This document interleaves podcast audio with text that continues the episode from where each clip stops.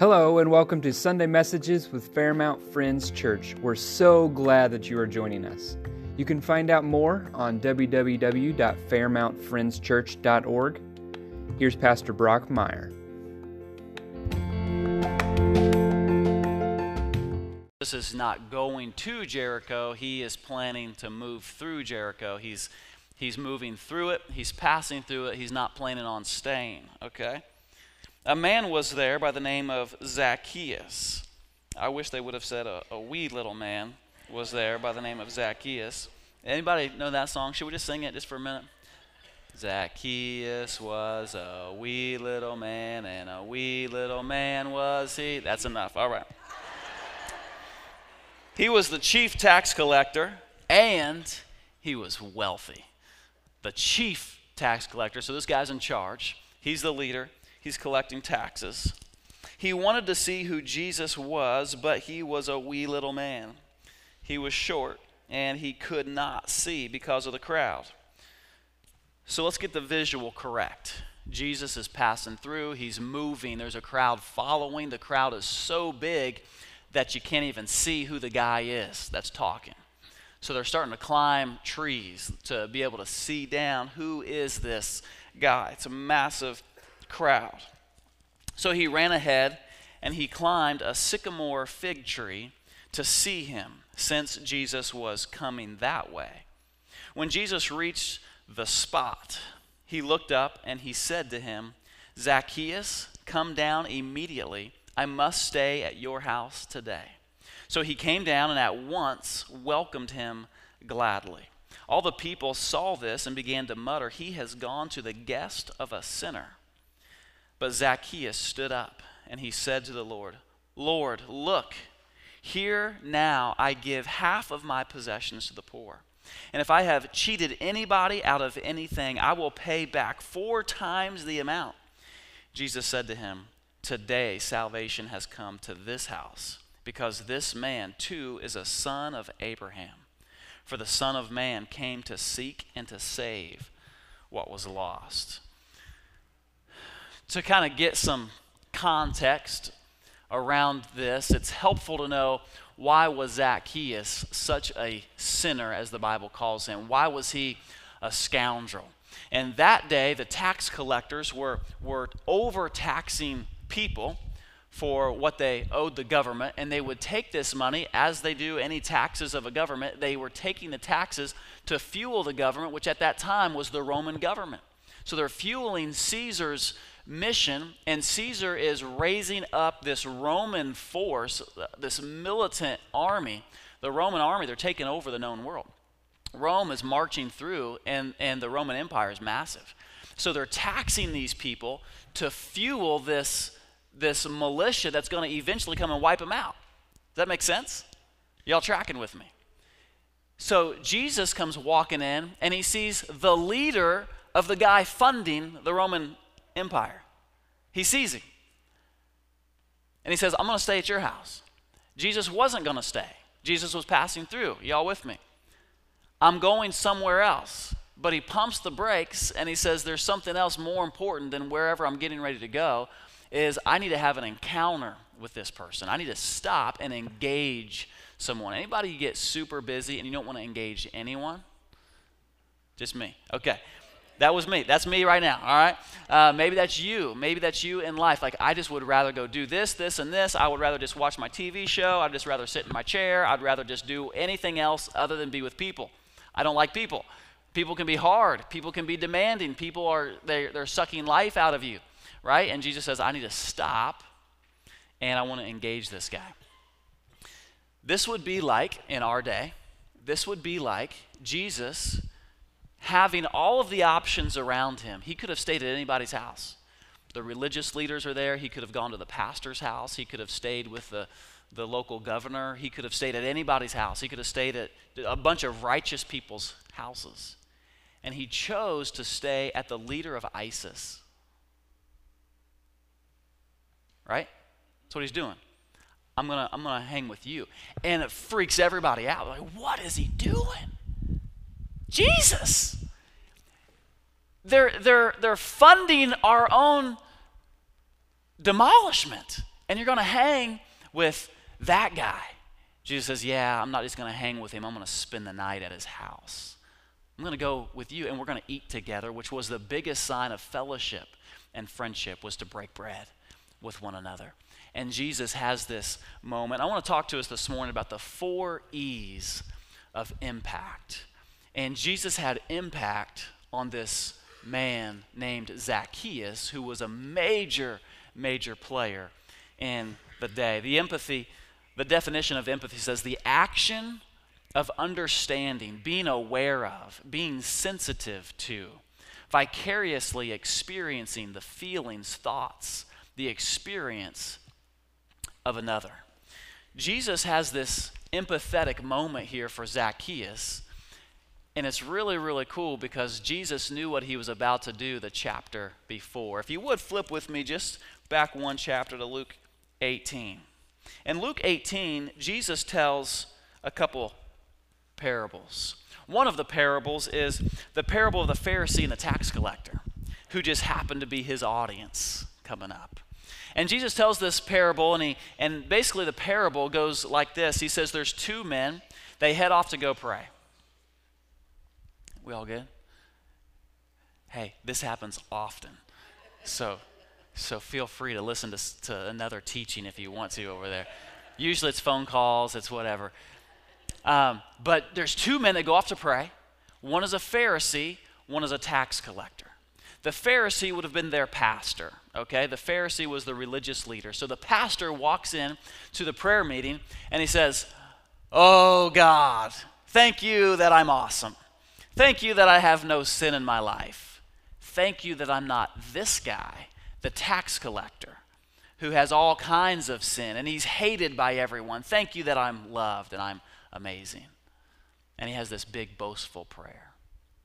The other guy, the tax collector, says he walks in to the prayer meeting so full of shame. He puts his head down. He can't even look up to God. He beats his chest asking for forgiveness. And Jesus says, Which one does God delight in more? The tax collector all day because it's a picture of his heart. He says, I'm going with that guy more than the, the righteous religious leader. I want the broken and the humble. He then goes on, and as he's continuing to walk, the rich young ruler comes up to him, and the rich young ruler's running up and he says, What must I do to be saved? Jesus says, Sell everything you have, give it to the poor, and follow me. The rich young ruler said, Is there anything else? Is there a different way I could go? Uh, I'm pretty loaded. My house is amazing. That yacht sitting right there, that's mine, and I love it. Um, surely. Any other ideas? Nope. He says, I want you just to sell it all and follow me.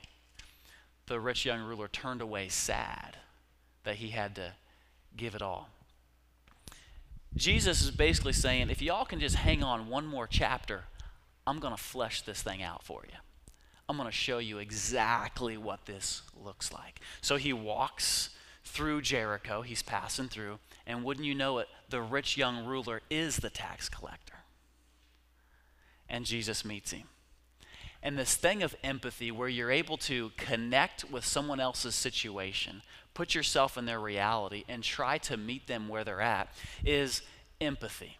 We have the opportunity to look at people's lives and we can sit back and grade their paper and say, well, they should have done this decision. They could have done this differently. I would have done that. That would have saved their marriage. They wouldn't have had to do this financially. Their lives would have been good. Unfortunately, I don't know about you, I'm not able to make everybody's decisions in life. I really wish I could because your life would be probably a little bit better. We can look at them and judgmental. We can look at them and think this, this, and this. Or we can come with compassion and say, instead of judging, I just want to walk alongside. And Jesus jumps in with the chief of sinners, right? And connects. Empathy is the first leader in change. Neuroscience says this it says, rather than if you hear somebody's problem and situation, rather than just to give them counsel and to and to give them advice, the biggest component as the change agent is empathy. First, you say, that sounds hard. I'm so sorry you had to go through something like that. All of a sudden, that hard heart starts opening up and they're ready to listen. Dads, how many of y'all come in with the answer to your kids? Hey, I'll tell you, this is how you ought to do it, this, this, and this. And you're still doing that 30 years later. And the heart wants dad to understand. The, dad, the heart wants dad to walk alongside. The heart doesn't want dad to have all the answers. The heart just wants dad to be with them, or the boss, or the leader, or whoever. There's a lady, believe it or not, in Ohio. She's a psychiatrist. She charges $200 an hour. For the first 15 minutes, she meets with you. And she has empathy and she says, Man, I'm so sorry. That sounds, that sounds really tough. Tell me more. For 15 minutes, she talks to you. For the next 45 minutes, you go into a side room and there's sitting on the table a rock. And you talk to the rock and you pour out your guts, and people walk out of her office changed. I'm thinking, where do I sign up to do that business? 15 minutes, $200. And she says, immediately I connect with them, empathy. They're pouring their heart out. I say, let's continue. You just pour your heart out and tell the story. And they go in, and it's not even that I need uh, somebody to give me all the answers. I just need to pour my heart out to a rock. Fascinating, huh? Where are those around you that just need some empathy? That if they were, if their lives were truly going to be impacted for Jesus, is it because you've got all the answers or because you can walk alongside them? Just jump into their life right where they're at. Right where they're at. We see that Jesus didn't start going off on him why he was wrong. Jesus says, I want to hang out with you. Can we go to your house? Can we play some Wii tennis? I don't know what they were doing. But he wanted to be with him, right? He had empathy. And so empathy led him to this next point, which was engagement. In Luke chapter 19 and verse 5, he says, Zacchaeus, come down immediately. I've got to stay at your house. Of all the, the people that Jesus could have picked, right? He picks this guy to choose to engage. Usually, I'll tell you this when it comes to engagement, and Jesus is asking our church, let's get off the bench and into the game. The bench would be church settings where it's safe, where I can come in and just kind of sit and hang as a consumer in a pew while somebody offers me something, rather than I get equipped to go out and play in the game to impact the community around me. Does that make sense? A plus B equals C. And we come here, we're fed, we're trained, we're equipped to go out and make an impact. And usually engagement happens just outside of your comfort zone. It does, usually. It means taking a little more initiative to have that conversation go just a little bit deeper than weather and sports. Usually it means, hey, what's going on inside of your heart? Here's something that I like to do, and just use this as a hack if you want to, but I'll usually share something maybe that I'm going through or maybe an area that I want to grow in. Hey, here's something that I really want to grow in in the next quarter, the next six months. Here's two things, boom, boom, I want to grow in, you know, this and this. Are there any things that you want to grow in the next year? Man, yeah, I don't know. I could probably do better at this, could probably do better at that. Great. Would you give me just kind of some access to hold you accountable to your own vision? You want to become this person? Man, what if we held each other accountable to being our best? The conversation got really deep, and you've engaged them to become more and more like Christ, more and more like the life of Jesus hey, here's some things that I've had to struggle through in my own in my own marriage. You're 20 years into marriage. What are some things that you could teach me about marriage? And you start engaging one another on things that matter. And I don't know about you, but I want to compete and contend for relationships that matter. Not just a quick hi, just a quick pass you by, but let's go deeper into relationships. Zacchaeus, let's go to your house. Let's come into that intimate spot. Let's be inside of your kitchen. Even think right now what natural relationships do you have? What natural relationship? That coworker that you work beside, the hairdresser. I know nothing about the hairdresser. Spend a lot of time with the man in the mirror. He takes care of me, just keeps it clean, keeps those spikes cut. But who are those people? I'm intentional around this. I've got an assistant coach that I'm just in their lives, this person in the office. What are those natural relationships that are already around you that need to be engaged to another level? You're not going to make an impact if you choose to not engage. We want our lives to make an impact. So I have empathy where they are, and I choose to engage those people. We come here to number three. Number three is encounter. In Luke 18, verse 8, it says, Look, Lord, here and now I give half of my possessions to the poor, and if I have cheated anybody out of anything, I will pay back four times the amount. All of a sudden, we're seeing a heart change, right? Do we see Jesus lecture? Now, I'm not saying we shouldn't lecture. I'm not saying that you shouldn't tell that person to change their life, to do these things. At some point, we need to, but Jesus first meets them with care, compassion, empathy, jumps into their world, and the heart begins to shift. He says, Hey, I got to change my life. I've been taking way too many. i will give back half of everything I have. And if I've ripped off anybody, four times the amount. This is, this is the rich young ruler saying, I'm going to give it so I can be like Jesus. This is the, this is the, the parable of the tax collector that's beating his chest saying, I've got to change my life. It's an encounter. And I believe the more that we engage people, they will begin to have an encounter with Jesus. What we're doing tonight is the whole church body has opportunity to go to another level with Jesus and with each other. From junior high, high school, our young adults, our prime of life, our oldies but goldies. No, we're not calling that. Old and goldies. Golden oldies. They're getting older, but they're still awesome, I think is what we're calling them. Have opportunity to engage in one another's lives. Also, I'll tell you this it's hard for people to walk up those seven steps to that front door to walk into a church service when it's much easier to show up at your house, sitting on a couch, eating a taco, throwing cornhole in the yard, and engaging and going a little bit deeper. I want to encourage you to bring some people tonight. I want to encourage you to engage those around you tonight. To not only just come to consume, but also to come to engage so that people can have encounters. Who needs an encounter? Man, how, how awesome would that person be if they just could shift their heart more towards Jesus? They had this Zacchaeus reality. Gosh, I got to start giving my life to something that is worthy of it. I want to give my life to something that is worthy of it. And it's more than just ripping people off and getting a, a bigger paycheck. I want to give my life to this cause of Christ, is what Zacchaeus begins to say.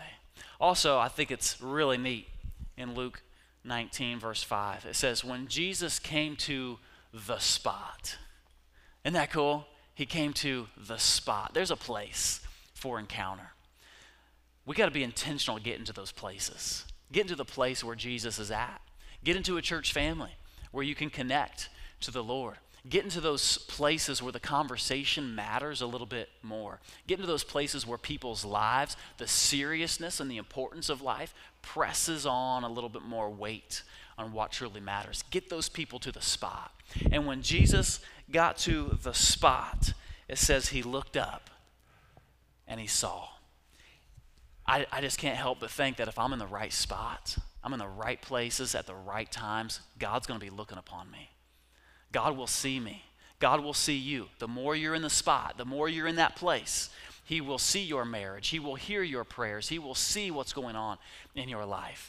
Zacchaeus was hungry and he was intentional to climb, to, to, to do whatever he could to have God's eyes get fixed upon him.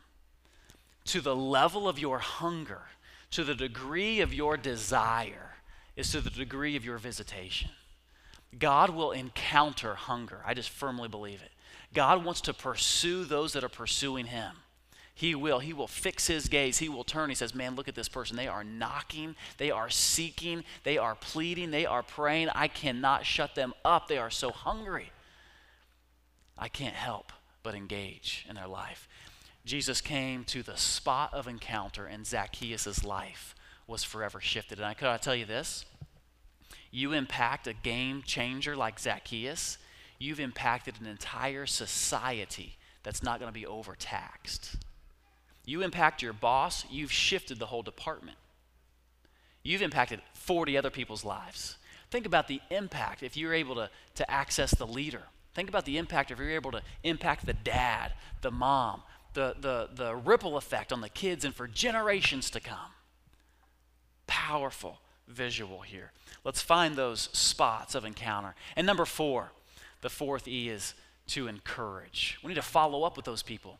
We need to be intentional to stay into their lives and encourage them to live this life. And in verse 9, Jesus says, Today salvation has come to this house. Salvation is here. I want to tell you that no longer is there a heaviness, no longer is the judgment and the weight of sin. Salvation has now entered Zacchaeus. Let me encourage you that the presence of God wants to engage into your home. Let me encourage you with this, Zacchaeus, that God wants to do something even more so inside of your family. Encourage your friends in their salvation. Encourage those around you that are pursuing Jesus. How important it is it for you to stay in, in an encouraging, life giving environment. I'll tell you, environment matters. That's another E, environment. Being in the right ecosystem for things to grow, to be in the right greenhouse so the proper, the proper fruits can grow out of that, to be in the spot where Jesus can grow the right fruit out of our lives. Some practical things on how just to encourage. It's words of affirmation, it's text messages, it's cool sermons that you've heard, it's it's it's quotes, it's it's things that you can just constantly encourage people. It's inviting them into your home. Jesus says, I got to get in your home. I want to encourage you. I want to be with you, spending time with. Those are the areas where we truly can impact people's lives. I want to encourage us in this that we would be a church not full of judgment, but full of compassion. I also want to encourage us that we would live at a standard that our compassion would encourage those to live at a higher standard. I'm not saying sloppy grace and everybody's a sinner, but y'all get in. No, I'm saying there's only one way, and that's through Jesus Christ, and that we need to have an encounter with Him. But I want to meet people where they're at and bring them to the places where their lives can be forever changed. Some of those places are happening tonight, and I want to encourage you to be a part of of our life groups. Maybe for some of you, you're here this morning, you're thinking, man, I need my life changed. I want to have this encounter with Jesus. I'm hearing what you're saying, and I, and, and I, need, I need my heart engaged at a deeper level. Afterwards, I'm going to be standing here at the back of the sanctuary, and I'd love for you to come up and talk. I would love to pray with you. And it can be just as simple as re- repenting of our prayer and as hard as changing your life over to Jesus Christ. It is a simple first step, and it's a hard journey of walking out but it's the best first step and journey that you'll ever take in your life. I want to close us with prayer this morning. If you would, stand with me as we close.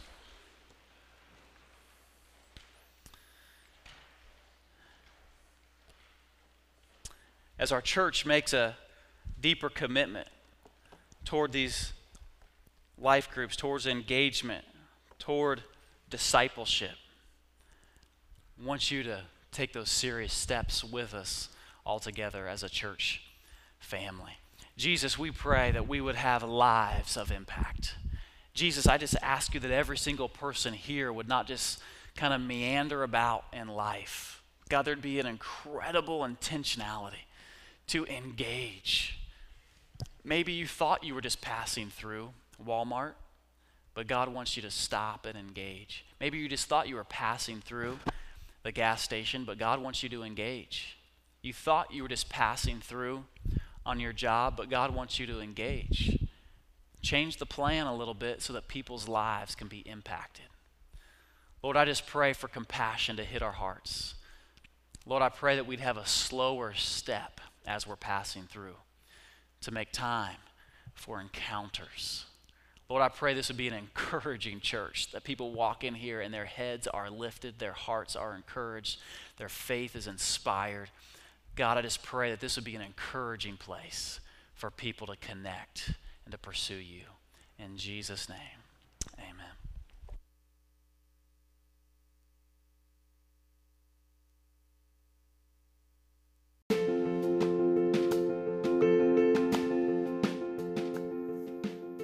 So we're so glad you were with us today. You can subscribe on iTunes or Spotify or your preferred podcasting app.